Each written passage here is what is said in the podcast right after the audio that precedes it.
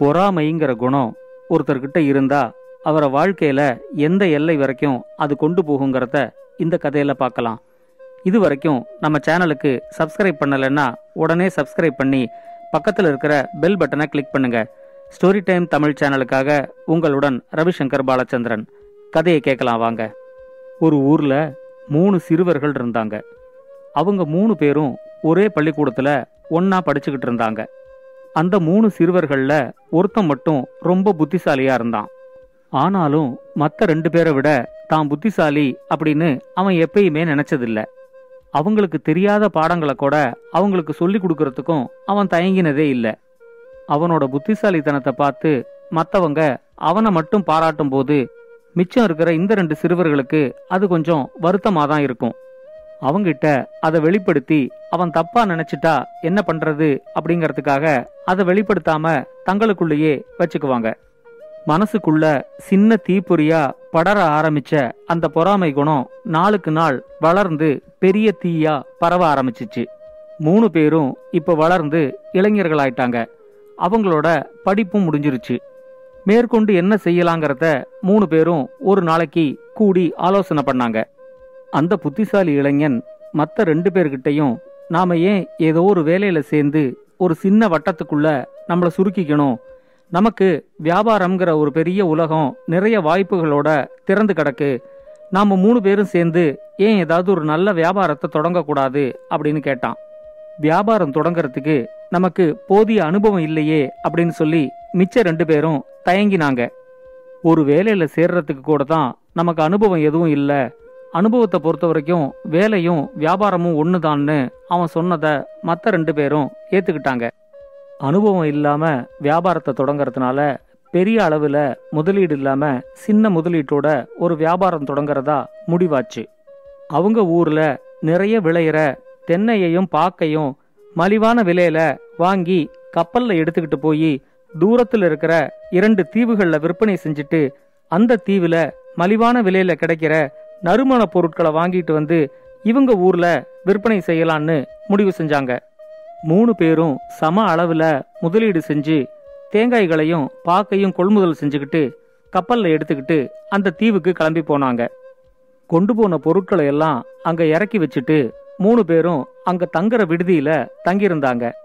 அந்த புத்திசாலி இளைஞன் மத்த ரெண்டு பேர்கிட்டயும் சொன்னா நாளையிலேருந்து நாம மூணு பேரும் இந்த தீவுல வேற வேற பகுதிக்கு போய் நம்மளோட வியாபாரத்தை தொடங்குவோம். சாயங்காலம் ஆன உடனே மூணு பேரும் இந்த விடுதிக்கு வந்துருவோம். எவ்வளவு வியாபாரம் ஆயிருக்கு அப்படிங்கறத அப்ப நம்ம பாத்துக்கலாம் அப்படின்னு சொன்னான். தனியா நாங்க ரெண்டு பேரும் போகணுமா அப்படின்னு சொல்லி மிச்ச ரெண்டு பேரும் கொஞ்சம் தயங்கினப்போ அந்த இளைஞன் தனியா போனாதான் நமக்கு நல்ல அனுபவம் கிடைக்கும் அப்படின்னு சொல்லி அவங்கள தைரியம் மூட்டி அனுப்பிவிட்டான். சாயங்காலம் விடுதி அறைக்கு வரும்போது அந்த ரெண்டு இளைஞர்களும் ரொம்ப சோர்வா இருக்கிறத அந்த புத்திசாலி இளைஞன் கவனிச்சான். என்ன நடந்துச்சுன்னு அவன் கேட்ட உடனேயே அவங்க ரெண்டு பேரும் எங்களோட பேச்சிலேருந்தே நாங்க வியாபாரத்துக்கு புதுசு அப்படிங்கறத இந்த தீவுல இருக்கிற வியாபாரிகள்லாம் கண்டுபிடிச்சிட்டாங்க. எங்களை கொஞ்சம் கேலி பண்ணாங்க. எங்களுக்கு ரொம்ப அவமானமா இருந்துச்சு அப்படின்னு சொல்லி வருத்தப்பட்டாங்க. உன்னோட அனுபவம் எப்படி இருந்துச்சுன்னு அவங்க ரெண்டு பேரும் இவங்கிட்ட கேட்டாங்க. இவன் சொன்னான் நான் முதல்ல வேற ஒரு தீவுலேருந்து வந்திருக்கிற இரண்டு மூணு வியாபாரிகளை சந்திச்சேன். அவங்க கிட்ட தேங்காயும் பாக்கையும் காமிச்சதுல அதுல கொஞ்சம் அவங்க வாங்கிக்கிட்டாங்க. அதை பார்த்த உடனே உள்ளூர் வியாபாரிகளுக்கும் கொஞ்சம் நம்பிக்கை வந்து நாளைக்கு எங்கிட்டேருந்து கொஞ்சம் வாங்கிக்கிறேன் அப்படின்னு சொல்லியிருக்காங்க அப்படின்னு சொன்னான். அதை கேட்ட உடனே இந்த ரெண்டு இளைஞர்களும் மகிழ்ச்சி அடையறதுக்கு பதிலாக மனச்சோர்வு தான் அடைஞ்சாங்க. நம்மளால முடியாதத இவன் முடிக்கிறானே அப்படின்னு அவங்களுக்குள்ள பொறாமை உணர்வு மறுபடியும் தலை தூக்கிச்சு. அடுத்த மூணு நாளைக்குள்ள அந்த புத்திசாலி இளைஞன் தான் கொண்டு வந்த மொத்த சரக்கையும் நல்ல விலைக்கு வித்து முடிச்சிட்டான். இந்த ரெண்டு இளைஞர்களும் தட்டு தடுமாறி அவங்க எடுத்துக்கிட்டு வந்த சரக்குல கொஞ்சம் வித்திருந்தாங்க. அடுத்த ஒரு வாரத்துல அந்த புத்திசாலி இளைஞன் இவங்க ரெண்டு பேருக்கும் உதவி செஞ்சு அவங்க எடுத்துக்கிட்டு வந்த பொருட்களை முழுக்க நல்ல லாபத்துக்கு வித்து கொடுத்தான். அனுபவம் இல்லாம செஞ்ச இந்த முதல் வியாபாரம் நல்ல லாபத்தை கொடுத்தது. அவங்களுக்கு மகிழ்ச்சிக்கு பதிலா பொறாமையத்தான் இன்னும் அதிகமா கொடுத்துச்சு. அவங்க மூணு பேரும் ஒரு நாளைக்கு அந்த தீவுல சுற்றுலாவை முடிச்சிட்டு தங்களோட நாட்டுக்கு திரும்புறதா முடிவு பண்ணாங்க. அந்த தீவோட உயரமான குன்றுல ஏறி அங்கேருந்து சுற்றி தெரிஞ்ச இயற்கை காட்சிகளை எல்லாத்தையும் அவங்க ரசிச்சுக்கிட்டு இருந்தாங்க. கீழே ஒரு பெரிய காட்டு ஆறு ஓடிக்கிட்டு இருந்துச்சு. அந்த இளைஞன் காட்டு ஆறு ஓடுற அழக குன்று மேல உக்காந்துக்கிட்டு பார்த்துக்கிட்டு இருக்கும்போது அவன் எதிர்பார்க்காத ஒரு நொடியில இவங்க ரெண்டு பேரும் அவனை அந்த காட்டாறுல தள்ளிவிட்டாங்க தள்ளி விட்டாங்க. அதுக்கப்புறம் அங்க நிக்கிறது தங்களுக்கு ஆபத்து அப்படிங்கறத உணர்ந்து அவங்க ரெண்டு பேரும் வேக வேகமா விடுதிக்கு வந்து அந்த விடுதிய காலி பண்ணாங்க. அந்த புத்திசாலி இளைஞன் சம்பாதிச்சு சேர்த்து வச்சிருந்த பணத்தை ஆளுக்கு பாதியா பிரிச்சுக்கிட்டாங்க. உடனடியா கப்பல்ல ஏறி தங்களோட நாட்டுக்கு திரும்பி வந்துட்டாங்க. அந்த புத்திசாலி இளைஞனுக்கு வியாபாரத்துல பெரிய நஷ்டம் ஏற்பட்டதுனால அவமானத்துல அவன் தற்கொலை செஞ்சுக்கிட்டான் அப்படின்னு சொல்லி அவனோட பெற்றோர்கள்கிட்டையும் அந்த ஊர் மக்கள்கிட்டயும் அவங்க ஒரு பொய்ய சொல்லிவிட்டாங்க. குன்று மேலேந்து கீழே தள்ளப்பட்ட அந்த புத்திசாலி இளைஞன் காட்டு ஆறுல விழாம நடுவுல இருக்கிற ஒரு பெரிய மரத்தோட கிளையில வந்து விழுந்தான். விழுந்த உடனேயே அவனுக்கு அவனோட நினைவு போயிடுச்சு. ஒரு ராத்திரி முழுக்க நினைவில்லாம அங்க கடந்ததுக்கு அப்புறம் அடுத்த நாளைக்கு தான் அவனுக்கு நினைவு திரும்பிச்சு.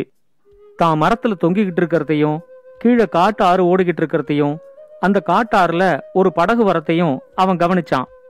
உடனே தன்னை காப்பாத்த சொல்லி அந்த படகுல இருக்கிறவங்களுக்கு கேக்குற மாதிரி பெரிய குரல்ல சத்தம் போட்டான். அந்த தீவில் இருந்த ஒரு பெரிய வியாபாரியோட மகள் தான் அந்த படகுல மகிழ்ச்சிக்காக பயணம் செஞ்சுக்கிட்டு இருந்தா. இவனோட குரலை கேட்ட உடனே இவனை காப்பாத்தி அவளோட வீட்டுக்கு கூட்டிக்கிட்டு போய் இவனுக்கு தேவையான மருத்துவ சிகிச்சைகள் எல்லாம் அவ கொடுத்தா. இந்த இளைஞனை பார்த்த உடனே அவளோட அப்பாவுக்கு அவனை அடையாளம் தெரிஞ்சிச்சு. இவன் வேற ஒரு நாட்டிலேருந்து நம்ம தீவுக்கு வியாபாரம் செய்ய வந்த ஒரு இளைஞன். நல்ல சுறுசுறுப்பாவும் திறமையாவும் இவன் வியாபாரம் செய்யறத நானே கவனிச்சேன். இவன் கூட இன்னும் ரெண்டு இளைஞர்கள் வேற இருந்தாங்களே அவங்களுக்கு என்னாச்சு? எப்படி இந்த விபத்து நடந்துச்சு? அப்படின்னு விசாரிச்சான். நடந்தது எல்லாத்தையும் இந்த புத்திசாலி இளைஞன் அந்த வியாபாரி கிட்ட சொன்னான். அதை கேட்ட உடனே அந்த வியாபாரி ரொம்ப கொதிச்சு போயிட்டாரு. எங்க நாட்டோட சட்டப்படி இது பெரிய துரோகம். அவங்க ரெண்டு பேரையும் பிடிச்சு தக்க தண்டனை வாங்கி கொடுக்கணும் அப்படின்னு அவர் சொன்னாரு. இந்நேரம் வரைக்கும் அவங்க ரெண்டு பேரும் கண்டிப்பா இந்த தீவுல இருக்க மாட்டாங்க. உடனடியா தப்பிச்சு எங்க நாட்டுக்கு போயிருப்பாங்க அப்படின்னு அந்த இளைஞன் சொன்னான். இந்த மாதிரி ஒரு துரோகத்தை செஞ்ச அவங்க ரெண்டு பேரையும் பழி வாங்கணுங்கிற எண்ணம் உனக்கு கொஞ்சம் கூட இல்லையா அப்படின்னு அந்த வியாபாரி கேட்டான். அதுக்கு அந்த இளைஞன் சொன்னான் சின்ன வயசுலேருந்தே அவங்க ரெண்டு பேரும் என்னோட நண்பர்களா இருந்தவங்க. பொறாமைனால அவங்க இப்படி பண்ணிட்டதுனால இனிமே அவங்கள புறக்கணிக்கிறது தான் அவங்களுக்கு நான் கொடுக்குற மிகப்பெரிய தண்டனையா இருக்கும் அப்படின்னு சொன்னான். அந்த வியாபாரிக்கு இவனோட வியாபார திறமையும் நல்ல குணமும் ரொம்ப பிடிச்சு போச்சு. அந்த இளைஞன்கிட்ட அந்த வியாபாரி கேட்டான் நான் தலைமுறை தலைமுறையா இதே தீவுல தான் வியாபாரம் செஞ்சுக்கிட்டு இருக்கேன். எனக்கும் இப்போ ரொம்ப வயசாயிடுச்சு. எனக்கு இருக்கிறது ஒரே பொண்ணு. இவளை நீ திருமணம் செஞ்சுக்கிட்டு இந்த தீவுலயே எங்களோடையே இருந்துறேன் அப்படின்னு கேட்டான். அந்த இளைஞனுக்கும் வியாபாரியோட மகளுக்கும் ஒருத்தர் ஒருத்தர் பிடிச்சிருந்தது. அந்த இளைஞன் சொன்னா என்னோட அம்மா அப்பாவோட சம்மதம் இருந்தா இந்த திருமணம் நடக்கட்டும். ஆனாலும் என்னோட தாய் நாட்டை விட்டு நான் உங்க தீவில் தங்கியிருந்து வியாபாரம் செய்யறதுங்கிறது சரியா வராது. என்னோட உழைப்பும் அதனால வர பொருளாதார முன்னேற்றமும் என்னோட நாட்டுக்கு தான் போகணும் அப்படின்னு சொன்னான். அந்த இளைஞன் அப்படி சொன்னதும் அந்த வியாபாரிக்கு அவனை இன்னும் ரொம்ப பிடிச்சு போச்சு. அந்த வியாபாரி சொன்னான் இப்பவே நாம உங்க நாட்டுக்கு போகலாம். உங்க அம்மா அப்பா கிட்ட இந்த திருமணத்துக்கு சம்மதம் வாங்கிக்கிட்டு முதல்ல இந்த திருமணத்தை நடத்தலாம். அதுக்கப்புறமா இந்த தீவில் இருக்கிற என்னோட வியாபாரத்தை வேற யாருக்காவது ஒருத்தருக்கு வித்துட்டு நான் பணத்தை எடுத்துக்கிட்டு உங்க ஊருக்கே வந்துடுறேன். அதையும் முதலீடா போட்டு நீ வியாபாரத்தை பெரிய அளவுல தொடங்கு. நான் உனக்கு உறுதுணையா இருக்கேன். அப்படின்னு சொன்னாரு. தற்கொலை செஞ்சுக்கிட்டான்னு சொன்ன தங்களோட பையனை நேரில் பார்த்த உடனே அந்த இளைஞனோட பெற்றோர்களுக்கு ரொம்ப சந்தோஷமாயிடுச்சு. அவனோட ரெண்டு நண்பர்களும் நிலைமையை எப்படி சமாளிக்கிறதுன்னு தெரியாம அவங்க அவங்க வீட்டுக்குள்ளேயே அடைஞ்சு கிடந்தாங்க. அவங்க சொன்ன கதைய அந்த ஊர் மக்கள் இளைஞன்கிட்ட சொல்லி அதை பத்தி விசாரிச்சப்போ அந்த இளைஞன் சொன்னான் பொறாமப்படுறவங்க ஏதோ உன்னை செஞ்சுட்டு ஏதோ ஏதோ சொல்லிக்கிட்டு போவாங்க. அதுக்கெல்லாம் நான் விவரமா பதில் சொல்றதுக்கு தயாரா இல்ல அப்படின்னு சொன்னான். அவன் இப்படி சொன்னதும் அவனோட அந்த இரு நண்பர்களை பத்தி ஊர்ல பல விதமா பேசிக்க ஆரம்பிச்சாங்க. அவங்க ரெண்டு பேரையும் கொலகாரங்க மோசக்காரங்க அப்படின்னு சொல்லி எல்லாரும் திட்டி தீத்தாங்க அதையெல்லாம் சகிச்சுக்க முடியாம அந்த ரெண்டு பேரும் அந்த ஊரை விட்டு ஓடி போயிட்டாங்க. அந்த வியாபாரி இளைஞன்கிட்ட அவங்களுக்கு அரசாங்கத்துக்கிட்டேந்து தண்டனை வாங்கி தர்றதை விட நீ கொடுத்த தண்டனை தான் ரொம்ப பெரிய தண்டனை அப்படின்னு சொல்லி அவனை ரொம்ப பாராட்டினாரு. அதுக்கப்புறம் ஒரு நல்ல நாள்ல அந்த வியாபாரியோட மகளுக்கும் அந்த இளைஞனுக்கும் திருமணம் நடந்துச்சு. பெரிய அளவுல முதலீட்டோட வியாபாரத்தை தொடங்குனதுனாலையும் அந்த வியாபாரி உறுதுணையா இருந்ததுனாலையும் கொஞ்ச வருஷத்திலேயே அந்த இளைஞனோட வியாபாரம் மிகப்பெரிய அளவுல வெற்றி அடைஞ்சிச்சு. இந்த கதை உங்களுக்கு பிடிச்சிருந்தா லைக் பண்ணுங்க கமெண்ட் பண்ணுங்க ஷேர் பண்ணுங்க. இது மாதிரி இன்னும் பல நல்ல கதைகளை கேட்க ஸ்டோரி டைம் தமிழ் சேனலோட தொடர்பில் இருங்க. நன்றி வணக்கம்.